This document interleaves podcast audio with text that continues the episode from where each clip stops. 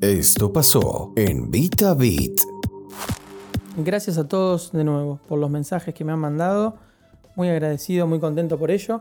Y ahora vamos al, al hueso, ¿no? Al hueso de VitaVit, que no es un programa de radio, no es un podcast, diría yo, es una es tecnología al alcance de la mano.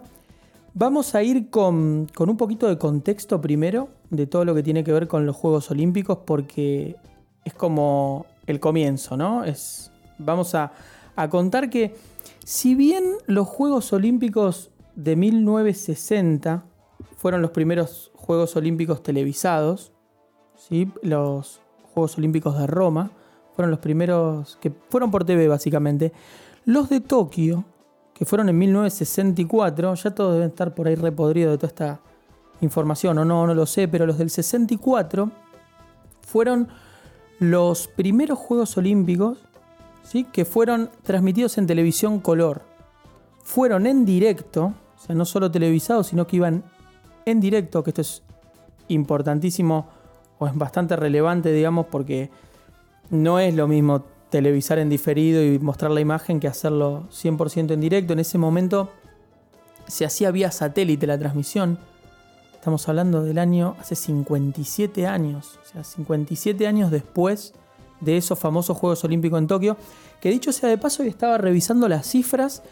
Y si uno actualiza, digamos, hace el valor actual neto de inversión que hizo Japón en ese momento, ¿no? O bueno, o la ciudad de Tokio, a través de diferentes préstamos y demás y créditos de diferentes organismos, estamos hablando de un valor de mil cuatrocientos millones de dólares. En, perdón, catorce mil millones de dólares. Es impresionante porque, claro, a, a plata de ese momento eran cuatrocientos millones, quinientos millones, un número así, que es, digamos, a número de hoy, no es que es bajo, pero para, para organizar un juego olímpico sí, pero a valor de hoy, cómo se ha depreciado la moneda es impresionante. Más allá de eso, también es el, los Juegos Olímpicos del sesenta y cuatro, fueron la primera vez que se utilizó la cámara lenta. Mirá cómo hoy estamos, ¿no? con la, con la cámara lenta, que es algo habitual, natural. En ese momento fue el primer Juego Olímpico con cámara lenta. Estaba mirando unas imágenes y se ven estos... Bueno, los que conocen de medio y más deben entenderlo, deben saberlo mejor que yo, pero estas cámaras con unos tubos gigantes al costado del, del Estadio Olímpico de Tokio. Impresionante. O sea, Japón o Tokio en general tiene una... Bueno, nos tiene acostumbrados a todo esto, ¿no? Digo, las... A, a la innovación, a la tecnología, a, a ser lo más disruptivos posible. Y más allá de la cámara lenta, también fue el primer Juego Olímpico que se, se empezaron a utilizar esas computadoras que registraban el tiempo exacto con los decimales en, la, en las competiciones. Parece también, ¿no? Digo, traído de... de ah, existe. O sea, todos estamos acostumbrados a... Pero... Pero hoy, o sea, todos estamos acostumbrados a que, a que hoy en día tengamos el milésimo, el, pero en ese momento, ¿no? sesenta y cuatro, eh, para hacer un poquito de historia y revisar un poco lo que fueron esos Juegos Olímpicos de, de la ciudad de Tokio, mil novecientos sesenta y cuatro, tiempos exactos, computadores que medían tiempos exactos, ¿no? Y ahora vamos a venirnos un poquito más para acá, vamos a traernos un poquito más en el, en el tiempo porque... Porque estuve haciendo un poco de memoria. Yo me acuerdo en el año dos mil dieciocho, hace tres años atrás, cuando estaban preparando los Juegos Olímpicos de, de Tokio también. Me acuerdo haber ido, que lo cubrimos también en K W Radio, a, las, a la Mobile World Congress. ¿Sí? A la Mobile World Congress que es, se realiza en la ciudad de Barcelona todos los años. El año pasado eh, se suspendió y este año se hizo... Ahora, hace muy poquito, hace menos de un mes, la cubrimos, estuvimos eh, haciendo entrevistas. De hecho, si se meten en el canal de YouTube de, de K W, mismo en mi Instagram, que es arroba m banchero diez, van a ver las diferentes entrevistas que hicieron nuestros los chicos, Marco y, y Lintu y más, estuvieron colaborando con nosotros eh, para el programa, la verdad, y yo agradecido con ellos. Muy buenas entrevistas. Y la Mobile World Congress es una feria internacional de tecnología donde vienen todas las empresas más grandes del mundo y también donde hay un, un espacio para las empresas pequeñitas, ¿no? Este, para lo que es em, emprendimientos, para todo lo que tiene que ver con, con emprendedores e innovación, digamos, que se llama Four Years From Now, que también lo estuvimos cubriendo y demás.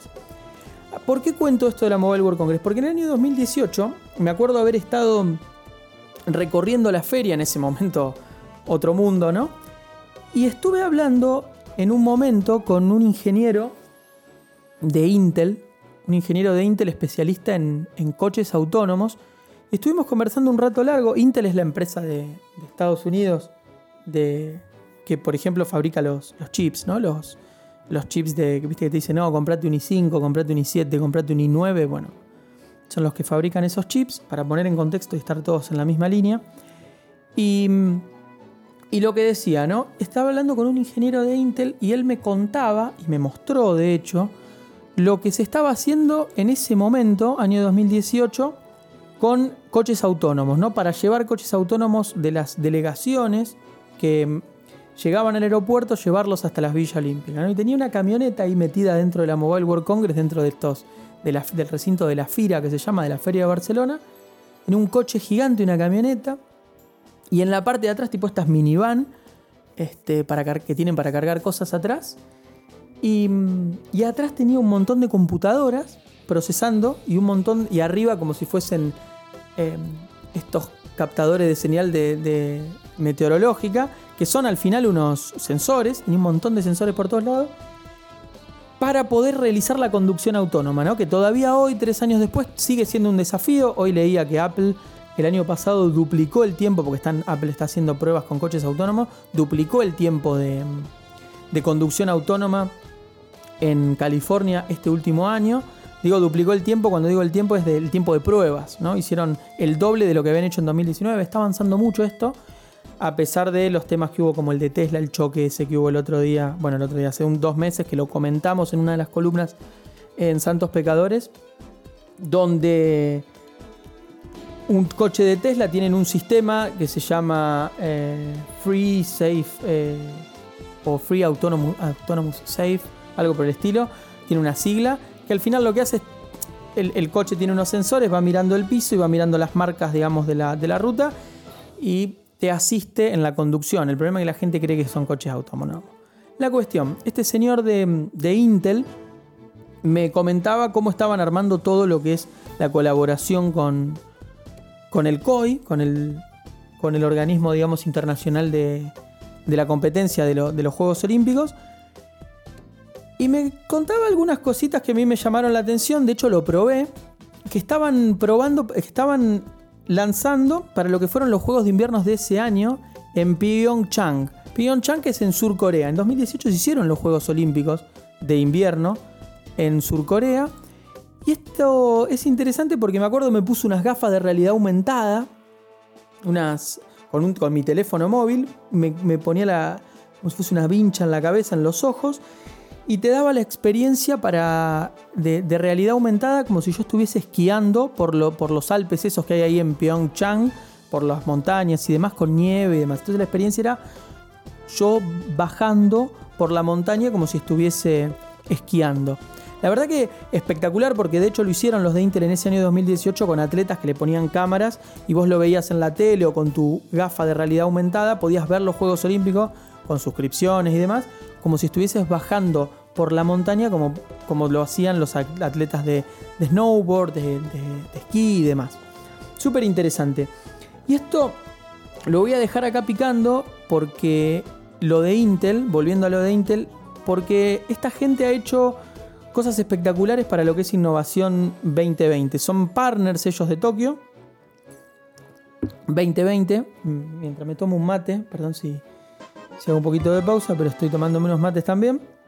Y son partners ellos internacionales en todo lo que tiene que ver con cinco G, con lo que es conectividad rápida para permitir todas estas soluciones, ¿no? De coches autónomos hasta la Villa Olímpica, una Villa Olímpica inteligente, todo lo que tiene que ver con, con aplicaciones de, de Smart City y aplicaciones para poder transmitir, como lo están haciendo ahora, en, en ocho K. No lo hace solo Intel, tenemos también empresas de tecnología como lo son Cisco, por ejemplo, que está metida también en experiencias de juego. Está NVIDIA. Bueno, eh, hay empresas muy, muy, muy importantes que están trabajando en esto y que están siendo partners de estos Juegos Olímpicos y nos están permitiendo eh, tener una, unos Juegos Olímpicos con muchísima, muchísima innovación.